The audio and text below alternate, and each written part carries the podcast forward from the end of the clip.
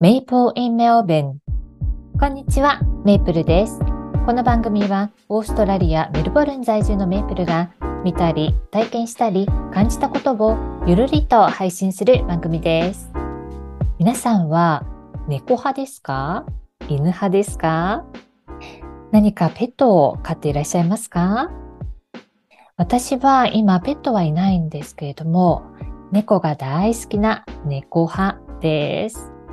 あの、2020年のメルボルンはですね、あの、ロックダウンになったので、出かけられない日々が続いていたんです。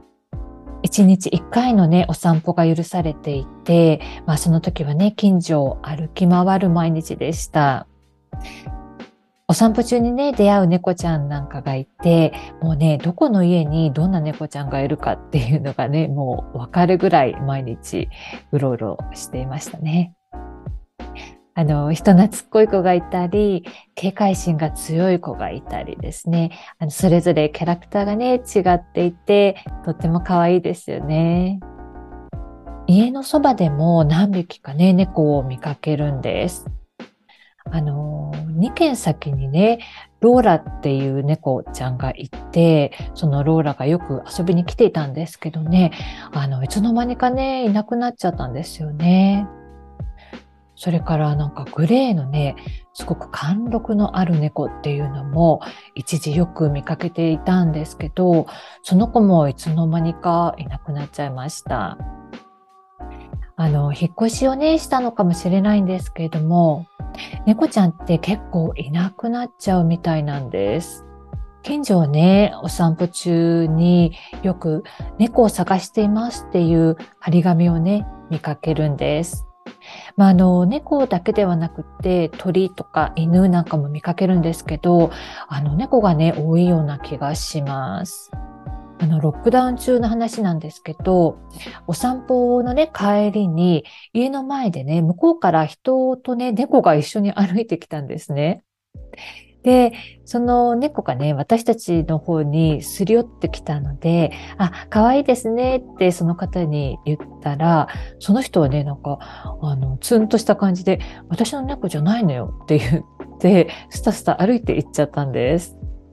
で、猫はそのままね、あの、私の足元にね、スリスリしていて、え、どういうこと？ってなったんですね。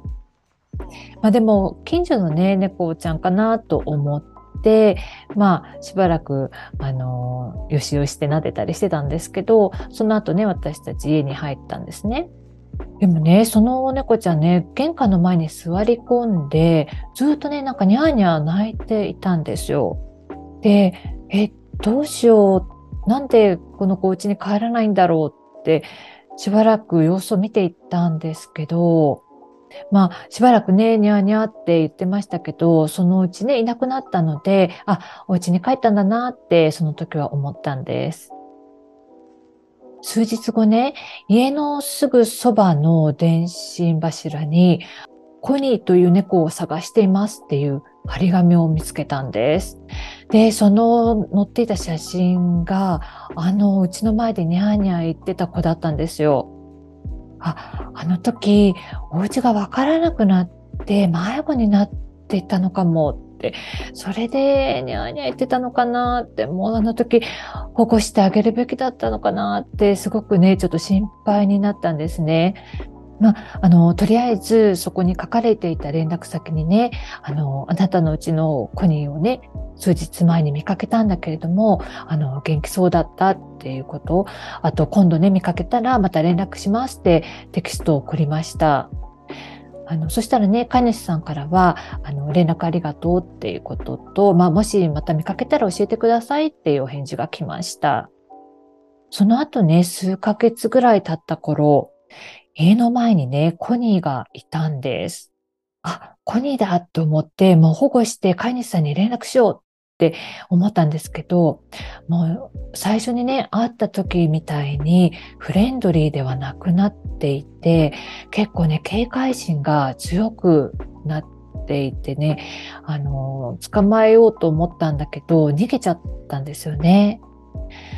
あの、あれからね、辛い思いとかをして、人を信じられなくなっちゃったのかな、なんて思ったんですけど、まあでもね、あの、見かけたっていうことは、飼い主さんにまた教えてあげようと思ってテキストをしたんですけど、その時はね、飼い主さんから返事はなかったんです。まあ連絡先が変わってしまったのか、もしくはもうどうでもよくなってしまったのかちょっとわからないんですけど、まあ、でもね、その時見たポニーもね、あの、すっごい痩せ細っていたっていうわけではなくって、元気そうだったのでね、まあ、なんとか生き延びる方法を見つけたのかもしれないなって、うん、思いました。そしてね、季節が変わるぐらいの頃かな、あのある日の夕暮れにね、道の向こう側に2匹のね、猫がいるのが見えたんです。1匹はね、あのコニーでした。もう1匹は知らない子だったんですけど、なんかね、2匹はね、あのすごく仲良くね、あの住宅が並んでる方面にね、あの走っていったんです。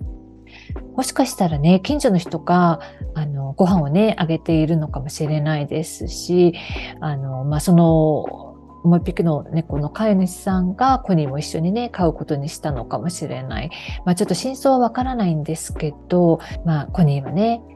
きっと新しいお家を自分で見つけたのかもしれないなって思っています。なんか猫って本当に面白いなって思う話がもう一つあるんです。義理の姉のね、あの、お家のお隣さんがね、飼っていた黒猫の話なんです。当時ね、あの、お姉さんは犬を飼っていたんですけど、その犬がね、亡くなってから、あの、隣のね、その黒猫ちゃんが遊びに来るようになったそうなんです。当初はね、その裏庭にね、遊びに来てて、でそのうちね、家の中に入ってきて、まあ、くつろぐようになって、もう時にはね、鳥を捕まえてね、家の中に持ってきちゃったりなんてね、そんなようなこともあったそうです。お姉さんもね、時々その黒猫ちゃんにおやつをあげたりして、まあ、かなりのね、時間を過ごすようになったそうです。数年後、お隣さんが引っ越すことになったんですけれども、その黒猫ちゃんはお姉さんの家にね、残ったんです。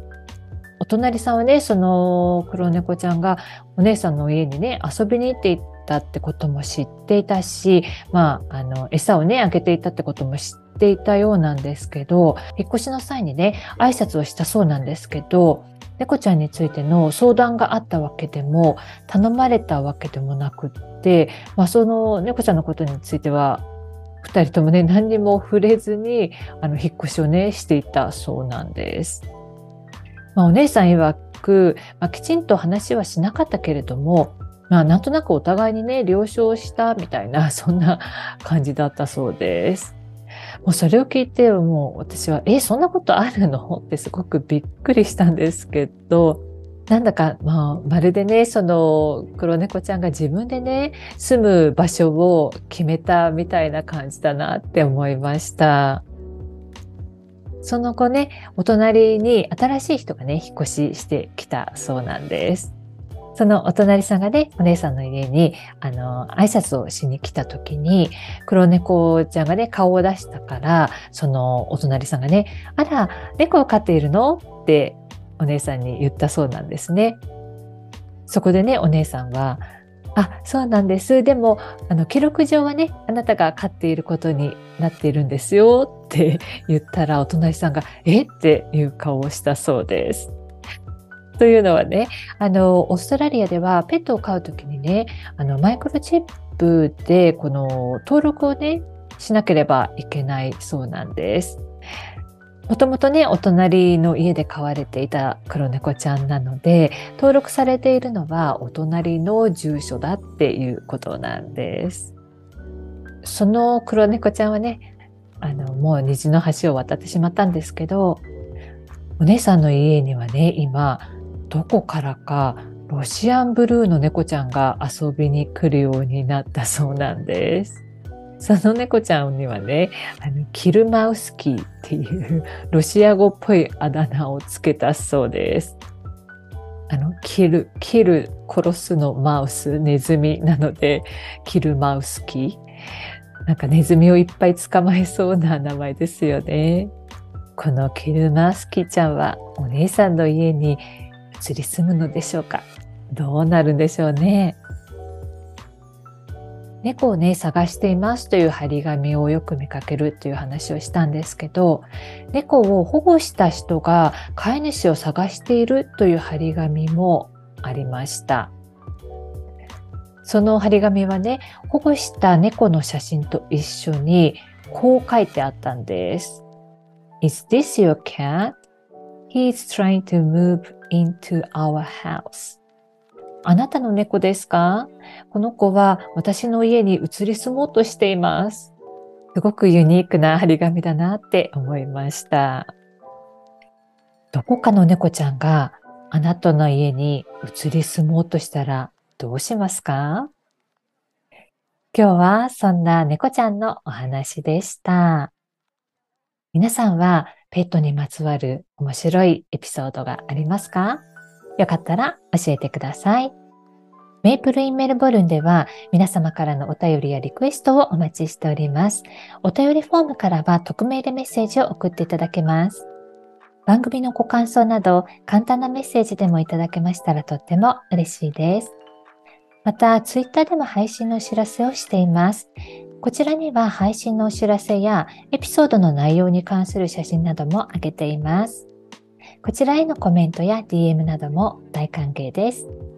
リアクションをいただけますと、聞いていただいている方がいらっしゃるという実感が湧くので、とっても励みになります。本日は最後までお聴きいただきありがとうございました。よかったら番組のフォローをお願いいたします。それでは今日はこの辺でメイプルでした。